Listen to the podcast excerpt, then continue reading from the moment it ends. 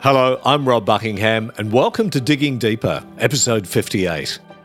Through each podcast episode, we dig deeper into a theme or topic to see what the Bible says about it.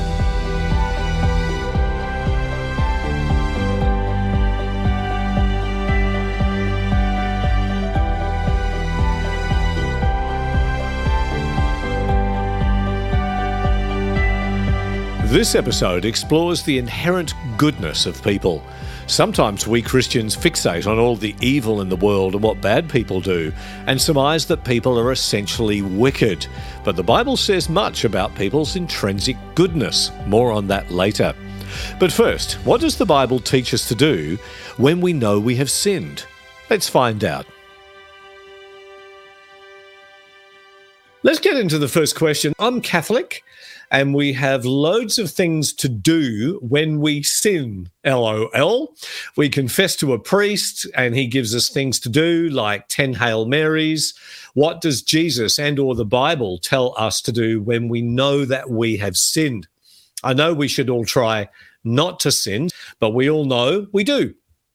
Or is it better to just try and live like Jesus and the sinning will be pushed out if we try really hard to live like him? And if we always try to live like him, then there is no need to ask for forgiveness or do repentance. And so, first of all, let's look at Hail Marys, because uh, if you're not from a Catholic background, you might not know what these are. But the Hail Marys are based on two verses out of the first chapter of Luke. The first verse is Luke 1, verse 28, and they're both taken from the authorized translation or the King James version, which of course was authorized by King James, which is why it's called the authorized translation. Uh, the angel came in unto her and said, Hail, thou that art highly favored.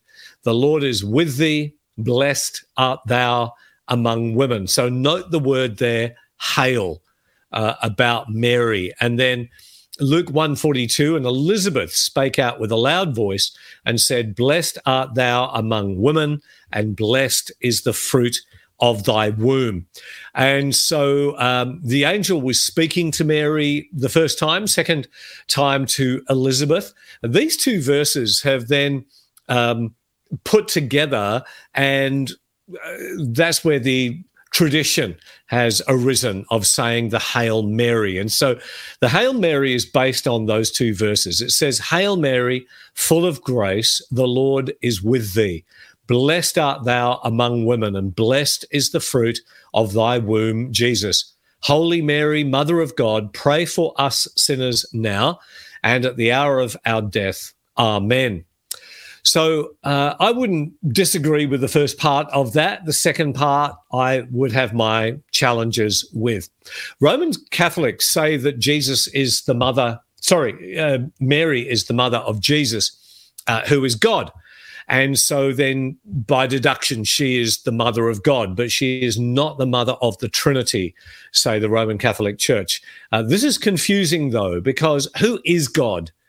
In this case, if Mary is the mother of God because Jesus was God, but she's not the mother of the Trinity, which means that she's the mother of Jesus, but not the Father and the Holy Spirit, I guess. I'm, I'm really not sure. I would need to talk to one of my Catholic friends and, and get their lowdown on that. As a holy woman, it is believed that her prayers are powerful for God's people, even though she is in heaven. And so that's a little bit of the background uh, of the Hail Marys. Then there are Our Fathers. So if you go to a Roman Catholic confessional and you confess your sins to the priest, and the priest may give you 10 Hail Marys and five Our Fathers to repeat. And if you do those, the priest says, then your sins are um, uh, forgiven. So our fathers may also be given to a person on confession to a priest. Our fathers are just simply the Lord's Prayer, our Father who art in heaven, etc. So I don't agree with Hail Marys and Our Fathers being prayed X number of times in order to receive God's forgiveness. While praying, the Lord's Prayer can be extremely meaningful. Jesus warned against vain repetition. In fact, in the context of the Lord's Prayer, he said in Matthew chapter 6 and verse 7 when you pray, Do not heap up empty phrases as the Gentiles do, for they think that they will be heard for their many words. He then gave the disciples the Lord's Prayer, which is a succinct, short prayer that includes the way that we are to receive God's forgiveness. And just one line of the Lord's Prayer says, And forgive us our debts as we also have forgiven our debtors. That's the uh, King James Version of, of that prayer. The Greek word translated there as debts is construed as trespasses or sins by various Bible translations. It can also mean a fault. So we could pray this prayer here forgive us our faults and imperfections that cause hurt and harm to others. And notice there that Jesus turns the mirror on us first. And, and I love that because human nature, well, my nature is often to look at the sins of other people and how other people have hurt me. Uh, but Jesus turns the mirror and says, Rob, look in the mirror first and ask for forgiveness of the way that our faults and imperfections have brought hurt and harm to other people. And so that word debts there can be translated faults, imperfections, it can be translated as sins. And a sin is an archery term in the original Greek language. It means to miss the mark or to fall short. So if you think of Paul's words in Romans, for example, all have sinned and fallen short of the glory of God. And as I say, it's an archery term. And, and imagine there, there's a bow and arrow, and you're, you're pulling back on the drawstring, and then you let it go, and the arrow flies out toward the target, but it falls short of the target. That's what a sin is. So the target is the character of God, the perfection of God's character. But of course, we all fall short of the target of the perfection of God's character. The beautiful thing is that in Jesus Christ, through his life, death, and resurrection, it's like he gives grace, which which kind of means that he gives some extra power to our arrow, and every time it hits the bullseye. But not because of us, it's because of Jesus and the righteousness that he has given to us through his life, death, and resurrection. So that's sins, an archery term, missing the mark. Debts refers to literally something that's owed. Uh, we are indebted to another person because we have uh, hurt them or harmed them or offended them in some way by something that we have said or done. And now we we put ourselves in their debt because now we need them to give us forgiveness and cancel our debt. And we do that for others. And it can also be translated as trespasses. Uh, trespassing of course, is venturing uninvited into somebody else's territory. And so, if we're being a busybody, for example, we're butting into somebody's conversation uninvited, then that's a trespass. Or if if we speak a word that offends, that's a trespass. It's it's been uninvited in somebody else's life. And so we can all relate to these things, can we not? We all sin, we all trespass, others sin and trespass against us. Um, but as I say, Jesus turns the mirror on us first. Forgive us our debts as we have also forgiven our debtors. And so we ask God for forgiveness on the basis that we have already forgiven. Um, and so, uh, as Jesus talks about in those same verses as well, in the Sermon on the Mount, we should focus on our plank first before we try and take the speck out of somebody else's eye. So, with all that in mind, let's explore what the Bible has to say about receiving God's forgiveness, how to receive the forgiveness of God. And I want to offer a few thoughts here. First of all, simply ask for it. We simply ask for God's forgiveness. Forgive us our debts. 1 John 1 9 says that if we confess our sins, God is faithful and just and will forgive us our sins and purify us from all unrighteousness. The word there to confess, confess your sins, um, means to agree with. So we know what, when we've done the wrong thing, we know it, right? And so all God wants us to do is fess up is to say, yeah, yeah, I, I agree that what I just said or did or what I should have said but didn't or should have done but didn't, I agree with you, God, that I was wrong. It's the same if you've got children, uh, you know that with your kids, you know when they've done the wrong thing. And you just want you don't want to you don't want them saying to you, "No, I didn't do that, Dad." You just want them to agree, yeah, you know what? I dropped the ball. You're right, Dad. I am sorry. And on the basis of that, invariably, of course, forgiveness flows. The second area of forgiveness is to confess to another person. James chapter 5 and verse 16 confess your sins to each other and pray for each other so that you may be healed, so restored, forgiven, made whole from from the offense. The prayer of a righteous person is powerful and effective. The Bible doesn't specify, by the way, that this has to be a priest. Uh, so you can confess to another Christian. Be wise in the person that you choose to confess to. Make sure that they are a person of character, that they're not a gossip, I always listen to people's language. Are they spending time talking about other people?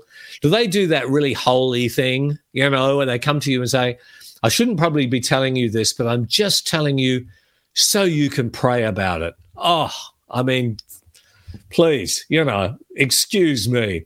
Just just don't violate somebody else's um, secrets and um, and their privacy. And so always make sure that you're wise in who you sit and talk to, uh, preferably someone who loves Jesus and is mature in their faith. Um, of course, you know, when someone comes to me and say, Pastor Rob, I, have I've done something wrong and, and I need you to, I need to tell you about it, but I need you to promise me that you won't tell anyone. I'll always say to them, yeah, I'm a safe place to share with, but if you've broken the law, I will report it. Um, I have to these days. There is mandatory reporting for ministers of religion. And so I would report that. Um, but, you know, I would still encourage the person to, to confess so that they might be healed. I have found with people that particularly addictive behavior needs um, not just the person to ask God's forgiveness, but also to bring themselves into an, an accountability relationship with somebody else. So, a strong Christian, someone who is a safe place that can then journey with them uh, through that addiction, uh, often with the help of other professionals as well, and bring them to a place of healing and wholeness. The third thing is making restitution where possible. There's several verses uh, in the book of Exodus and Leviticus and Numbers that speak about restitution. When something is stolen, it should be repaid. When something is borrowed and damaged by the borrower, it should be replaced. And so, as I say, a number of verses in the Hebrew scriptures, the Tanakh, about that. I think one of the highlight stories for me in the Bible is the story of Zacchaeus, the little guy. He was a chief tax collector. He would have become a very wealthy guy by being fairly corrupt. He heard about Jesus, wanted to see Jesus, but couldn't because there were so many people there. Climbed a tree so that he was up in the tree looking at the procession, Jesus walking along, all of his followers. And Jesus stands under the tree, looks up, and says, Zacchaeus, I'm going to invite myself to your place for lunch today. And uh, we're not told in Luke 19 what the conversation was, but it must have been so impacting that salvation came to Zacchaeus's house. And um, toward the end of the conversation, Luke tells us that Zacchaeus stood up and said these words to Jesus Look, Lord, here and now I give half of my possessions to the poor. And if I have cheated anybody out of anything, I will pay back four times the amount. That is phenomenal. I love the way he just throws the if in there. Of course, he had cheated lots of people out of lots of money. In modern day terms, this guy would have been a multi billionaire, and he just pumped 50% of his net wealth into the economy of Jericho. That would have been uh, uh, a life changing event for that city. And then for him to pay back four times the amount that he had cheated people out of. Can you imagine people in Jericho suddenly getting a check from Mr. Zacchaeus for four times what he had ripped them off? I mean, this was a life changing thing. No wonder Jesus wanted to go to his house. Fascinating, though. Have a read of Luke 19 and see how all the pe- people complained and grumbled against Jesus when he said he was going to have have uh, time at Zacchaeus' house. I bet they changed their tune. Uh, I had a similar story before I became a Christian. I was an atheist, and uh, while I was going through radio school in Perth, I was in night school uh, two nights a week studying to be a radio announcer. And I was working during the day in a record store in Perth. And I was managing the cassette department. And I'm ashamed to say, um, but during my year there, I stole some stuff. I stole uh, some records and cassettes. And I also stole some money from the till. Uh, I was eventually found out for what I had done. I denied that I had done it at the time, but then they looked for an excuse to sack me and eventually did. So um, I then um, went to my first radio job and then went traveling around Australia when I became a Christian um, between the ages of 19 and 21. And then when I was in my mid 20s, I went off to Bible college. And in the second year of Bible college, I was uh, doing ethics as a subject. And the topic of restitution came up. And I felt really convicted by the Holy Spirit of what I had done in this record store and denied that I had done it. And I had never made amends for what I had done. And I kept saying, well, you know, God, I'm forgiven because of Jesus. But but the Holy Spirit was just relentless. And in the end, I went and had a chat with my ethics lecturer and I explained to him what I'd done and asked for his advice. And he said, well, I, I would encourage you to ring your old boss and confess what you've done and offer to make restitution. So I did that with great fear and trepidation. I uh, I rang my former boss and she answered the phone. And I said to her, I said, "Oh, well, it's Rob Buckingham here." And she went, "Oh yeah." And I said, "Look, um, you remember um, sacking me and accusing me of stealing?" And I denied that I had done that, but I said, I've become a Christian and I'm in Bible college and I'm training to be a pastor.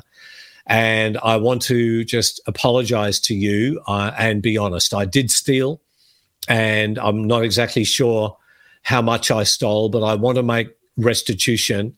Um, all I have in my bank account right now is my next semester's fees, and it's a thousand dollars. Um, I'm wondering, would you be okay if I sent you that as a money order? Um, and would you forgive me? And she said, yes, I would forgive you. And uh, so I sent the money order off for a thousand bucks, drained my bank account. I didn't have enough to pay my fees for the next semester. I had to go and get some more work and um, and generate some money for my fees. Um, and I slipped a little tract in there too about how to become a Christian. I don't know whether I should have done that or not, but I sent that off to her. Never heard another word, but I can tell you the presence of the Holy Spirit flooded my heart and my mind. And I knew that I knew that I knew that I had done the right thing in making restitution. And uh, I'm able to tell you that story today without a weight of guilt uh, because I did make restitution. Uh, fourthly, try not to sin, but. Uh, 1 John 2 1, my dear children, says John, I write this to you so that you will not sin, but if anybody does sin, we have an advocate with the Father, Jesus Christ, the righteous one. So, you know, try not to sin, but we all know that you will, says John. So, and when we do, we have this advocate who is Jesus. The word advocate there is parakletos in the Greek, which is the word translated as comforter in John 14, 16, where Jesus says, I will send you another comforter. Uh, the word comforter there is probably not the best translation of that word. Advocate is a legal advocate who makes the right judgment call because they're close enough to the situation. And I love that. So Jesus is close enough to you. He knows all about you. He, he, knows everything I've ever done wrong and he loves me anyway. He is my advocate and he's also close to the Father and he can plead our case to the Father for us. And so the advocate is someone giving evidence that actually stands up in court. In this case, it's Jesus Christ the righteous one. The final thing I'd say about this is rely on the Holy Spirit. I'll just respond there to one of the things mentioned in the question. Or is it better to just try and live like Jesus and the sinning will be pushed out? If we try really hard to live like him and if we always try to live like him. And and I just want to comment there about the the, the words if we try really hard. And I would share caution here because we all have a sin nature, and it doesn't matter how try, hard you try, you're going to slip up. And so, really, rather than just trying hard, can I encourage you to rely on the Holy Spirit and to rely on the grace of God? When you're feeling tempted, don't struggle against it. Just go to go to God in prayer and be honest with him. I found this really powerful in my own life. I say, God, you know, I'm struggling with this at the moment. And I invite you, Holy Spirit, to come in right now and, and give me the strength that I need to rise above this temptation. I find a prayer like that, a prayer that's short and sweet, um, that is honest and relying on the grace of God is really important. When we're tempted, ask for the grace of God and the Holy Spirit. Comment about repentance here too, because invariably when we hear about repentance, it's it's um, from an angry preacher, you know, kind of shaking the hand and going, "You're going to repent," or or else. And re- that's not what repentance is. In in the Hebrew mind, repentance is best shown by Jesus' story of the prodigal son. The son, as you are probably aware, read the story. It's in Luke 15. If you if you're not aware of the story, but the boy um, got his inheritance and left and wasted everything on uh, prodigal living, wasteful living, ran out of money, uh, got a job feeding pigs, and then came to his senses and went, "I'm going to go home to the father." That's repentance. Repentance is coming to your senses and realizing you should never have left and then coming home. And I want you to notice there, the boy had he had this rehearsed speech that that the father never gave him time to to finish because the father was looking out, ran toward him, gave him a hug, welcomed him home. That's what repentance is all about. It's just realizing how far you've walked away and coming home to a loving father. I want you to note from that story as well relationship with the father was never broken. Fellowship was. The boy had removed himself from the father's fellowship. But but the son never ceased to be the son of the father. So the relationship was always intact. And so there are a few of my thoughts on what the Bible tells us to do when we know that we have sinned.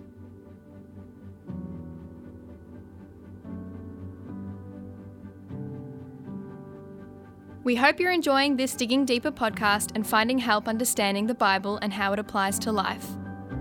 Here at Digging Deeper, we'd appreciate your help letting others know about this podcast. One way to do this is by rating and reviewing the podcast on iTunes. And please like Rob Buckingham's public figure page on Facebook. You can interact with us there and ask questions you'd like Rob to answer in future episodes of Digging Deeper. Now back to Rob. The background to this is my recent conversation about Reformed theology and Reformed doctrine, particularly the doctrine of total depravity. And I made some comments that you know I don't believe that people are totally depraved. I real I, I realize that we all have a sin nature, whatever you want to call it. We we don't live up to our own standards for our lives invariably, let alone God's standard.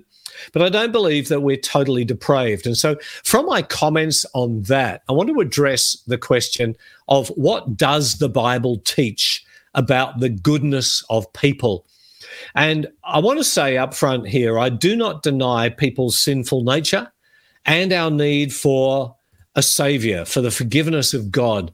I believe that Jesus is the Son of God who lived, died, and rose again for the salvation of the entire human race. And neither do I deny that some people appear to be intrinsically evil. I was looking at the story of um, of uh, Dahmer recently, um, and I'm like, oh my goodness, you know, some people are intrinsically evil. But with that in mind, I think it would be good for us to look at what the Bible says about people's inherent goodness. I've never spoken about this, I don't think, publicly. I've uh, spoken many times about the goodness of God. I've never heard uh, a sermon or actually Christians even talking about the goodness of people. Um, uh, I think invariably we're preoccupied by sin. Our message, our Christian message, is the gospel of Jesus. That is, that there is salvation and forgiveness uh, through the life, death, and resurrection of Jesus Christ. But I think that's led us as Christians to invariably be a little bit preoccupied with sin. And I think sometimes we're a little bit preoccupied about everybody else's sin more than our own, which is why I'm fascinated with the fact that Jesus turns the mirror on ourselves. I think also we tend to think that the Bible began with Genesis chapter 3, but it doesn't. It doesn't begin with the fall. It doesn't begin with the disobedience of the first humans when it comes to uh, God and his commands. The Bible begins at Genesis 1.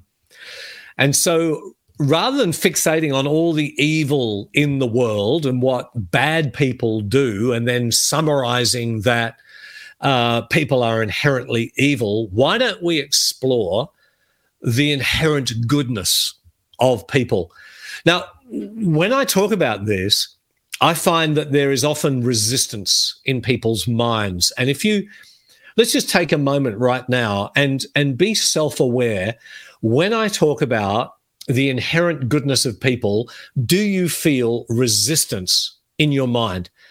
If you do, that's actually a very normal human experience.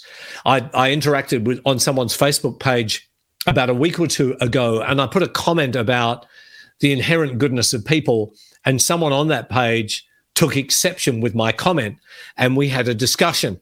And uh, he came up with all of these reasons I was wrong and quoted Bible verses to me. And then I, I just kept saying, yes, but if you look at the scriptures, search the scriptures, and and find out what the Bible says about the goodness of people. And, and he said, "Well, I don't need to because people are sinful, people are evil, and people need to be saved." And, and I kept saying, "No, but if you go back to the scriptures, you'll find a lot in there." So, we'll name some name and verses. And I said, why don't you do due diligence yourself? Search the scriptures. I didn't want to give him all the answers. Um, uh, but he wouldn't. So that resistance was in his head. And, and so resistance is a typical response in your brain to information that goes against long held beliefs. Your brain will respond first by resisting the new information. And then next, your brain will explain why this new information is wrong. And if it's um, Christian information, like we're talking about here, there will be Bible verses that will come up in your mind. What about this? What about this? That will contradict the new information. So, in my first part of the answer to this question, I want to look at some of the whatabouts that we find in the Bible that may contradict what I'm saying about the inherent goodness of people. The first of them is this rich young guy who comes to Jesus. We read this in Mark chapter 10 and verse 17. As Jesus started on his way, a man ran up to him and knelt before him. Good teacher, he asked, What must I do to inherit eternal life? Next verse, Why do you call me good? Jesus answered, No one is good except God alone. Interesting, isn't it? Because this young guy is saying to Jesus, You're a good teacher. And Jesus says, Why are you calling me good? No one's good except for God. Uh, is Jesus here saying that he's not good? No, he's not. In fact, what I believe Jesus is doing in this verse is he's trying to draw this young man's perspective out of him. The kind of question that Jesus might be asking him is Are you saying that you recognize that I am God in human form? Interestingly enough, the same Greek word here that's translated as good is applied to people elsewhere in the Gospels. Have a look at Matthew chapter 25 and verse 23. His master replied, Well done, good and faithful servant. You have been faithful with a few things. I will put you in charge of many things. Come and share your master's happiness. Jesus talked about good people in Luke chapter 6 and verse 45. A good man brings good things out of the good stored up in his heart. And an evil man brings evil things out of the evil stored up in his heart. For the mouth speaks what the heart is full of. And so a good a good man brings good things out of the good that is stored up inside them. And so right there, Jesus is talking about people's inherent goodness. What about um, a statement that Jesus made uh, in his Sermon on the Mount? This could be another what about? What about what Jesus said in his Sermon on the Mount, where he talked about people being evil? Jesus said, If you then, talking to people, though you are evil, know how to give good gifts to your children, how much more will your Father in heaven give good gifts to those who ask him? So there you go. There's a what about. People are evil. Jesus said it. What did he mean? Well, Jesus' choice of words is very interesting. He didn't use the Greek word referring to a person's evil character. Neither did he use the word meaning degenerate. He actually used a specific word, uh, Greek word here, uh, which the translators have chosen in, in some translations to uh, put as the English word evil but it actually also has the connotation of annoyance. And we could translate Jesus' words here, talking to people and their interaction with children, even though you sometimes find your children's requests irritating, you still give them good gifts. And that actually fits the context, the broader context that we're reading of here in the Sermon on the Mount. And so Jesus is actually referring to the hassle of parenting and how much better a parent is uh, the Heavenly Father is compared to us. He is not calling people evil or wicked. Instead, he's recognizing our inherent goodness toward our children, even during times of stress or reluctance. So, as a parent, I have had this experience on numerous occasions where my kids might be annoying or persistently asking for something and I've been saying no. But in the end, because I'm inherently good, despite my annoyance with them, I will give them good gifts. And so I believe that's what Jesus is talking about there. Now, there's also a verse in Psalm 14 where the psalmist says, There is none who does good, not even one. That seems to be very blunt, doesn't it? There's none who does good, not even one. Paul then quotes this statement in Romans chapter 3, where he concludes the beginning of his letter seeking to prove the universal sinfulness of human beings. He presents this as a black background upon which he places the gem of God's grace. And that's the point in this statement. All people are sinful, and no amount of good deeds can save us but do not fear because God has come to our rescue and God's amazing grace can restore us. Elsewhere in the Bible, this same Hebrew word used in uh, Psalm 14 is used to describe good people. Uh, consider 2 Samuel chapter 18 and verse 27.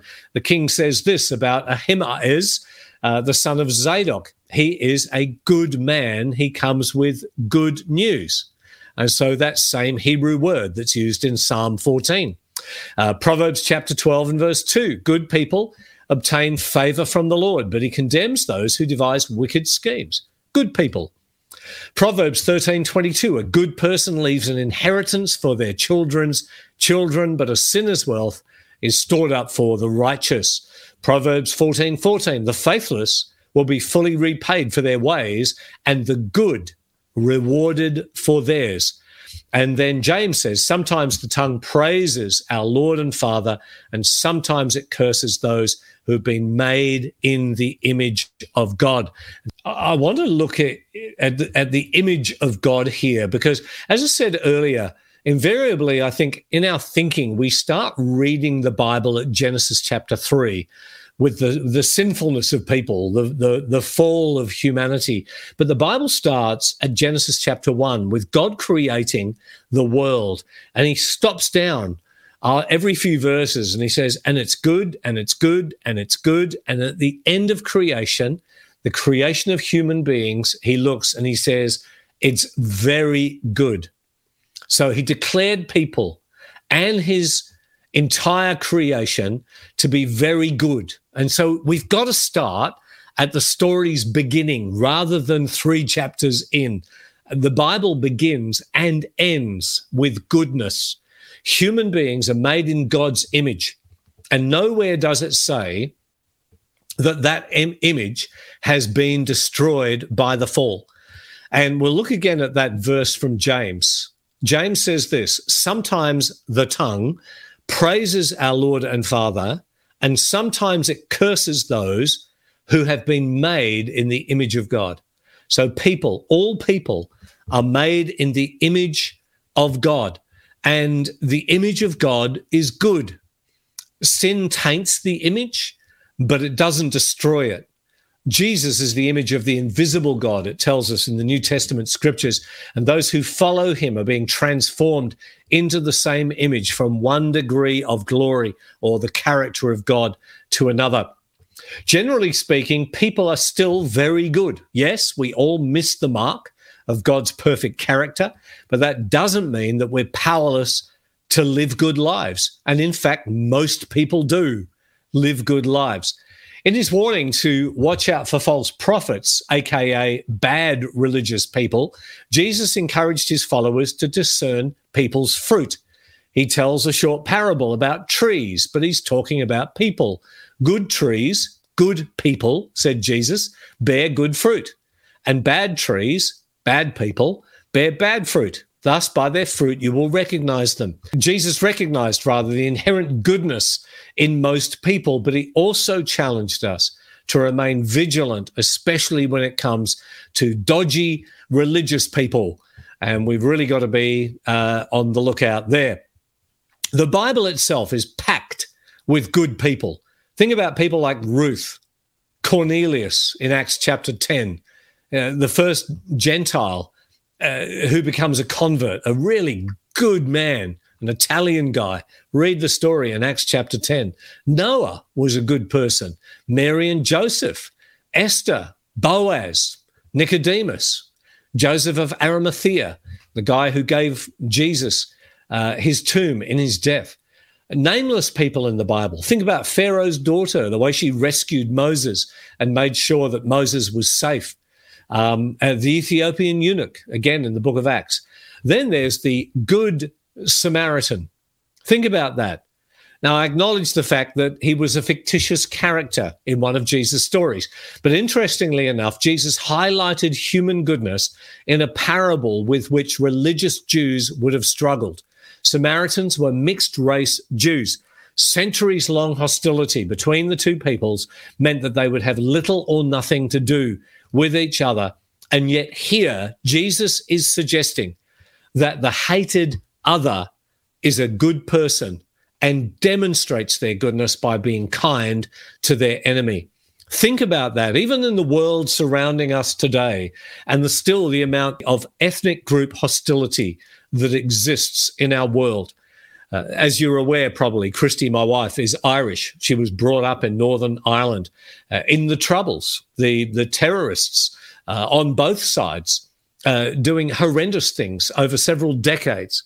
Uh, the Protestants and the Catholic Irish people, and, and the hatred, the ethnic hatred that exists, um, even still in some places in Northern Ireland. Uh, in the 90s, we saw in Rwanda the massacring of Hutu and Tutsi um, tribes, uh, Israeli and Palestinians, and so on and so forth.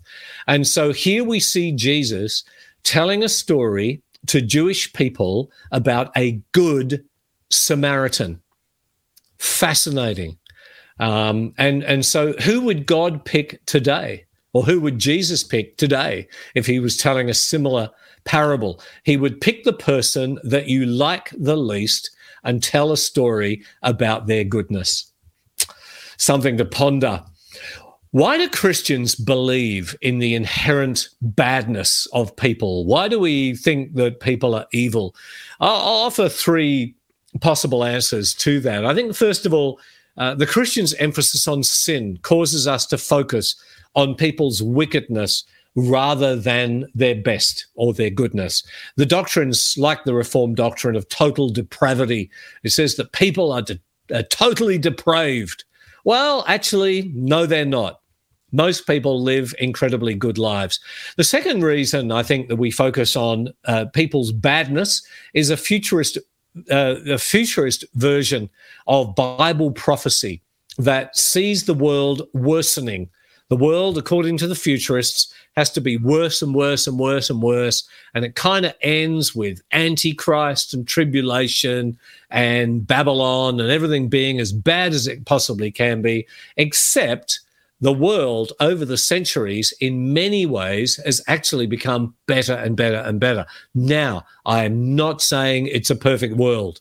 And at the moment, we're facing a lot of uh, really serious stuff with war and floods and famines and climate change and all of this different stuff going on in our world at the moment. Um, but the futurist Bible prophecy will see the world as getting worse. And so it minimizes human goodness. The third reason, I think, is because there's something in human nature that often draws us to negative information. If you don't believe me, check out your evening your evening news. News sources invariably will focus on the unusual and the critical um, rather than the good news stories. They actually good news stories don't rate. And so if we consume a lot of news in inverted commas, you will believe that the world and its people are actually worse than they are. But open your eyes and reflect on the world around you and the people that you know personally. There is so much good being done by decent people, and some of them are Christians. As my rabbi friend wrote recently, if God had created us as perfect, he would have denied us the profound joy of being human to improve. The process of being today a better human than we were yesterday and the hope of being better people tomorrow. If we were robbed of that sacred imperfection, we would be imprisoned by our perfection. Wise words indeed. We hope you enjoyed this podcast. Every Wednesday, a new episode of Digging Deeper is released. If you enjoy this podcast, please share it with others and rate and review us on iTunes that goes a long way to help others find us. If you have a question or topic you'd like Rob to address, please contact us at Rob Buckingham's Public Figure Facebook page. Join us next week as Pastor Rob discusses why God selected Israel as his chosen people out of all the nations. Also, should we buy Christian merchandise as a way of sharing our faith? Rob will also examine what the Bible teaches about people's brokenness. Are we broken and in need of fixing? All that and more next week. We hope you'll join us then.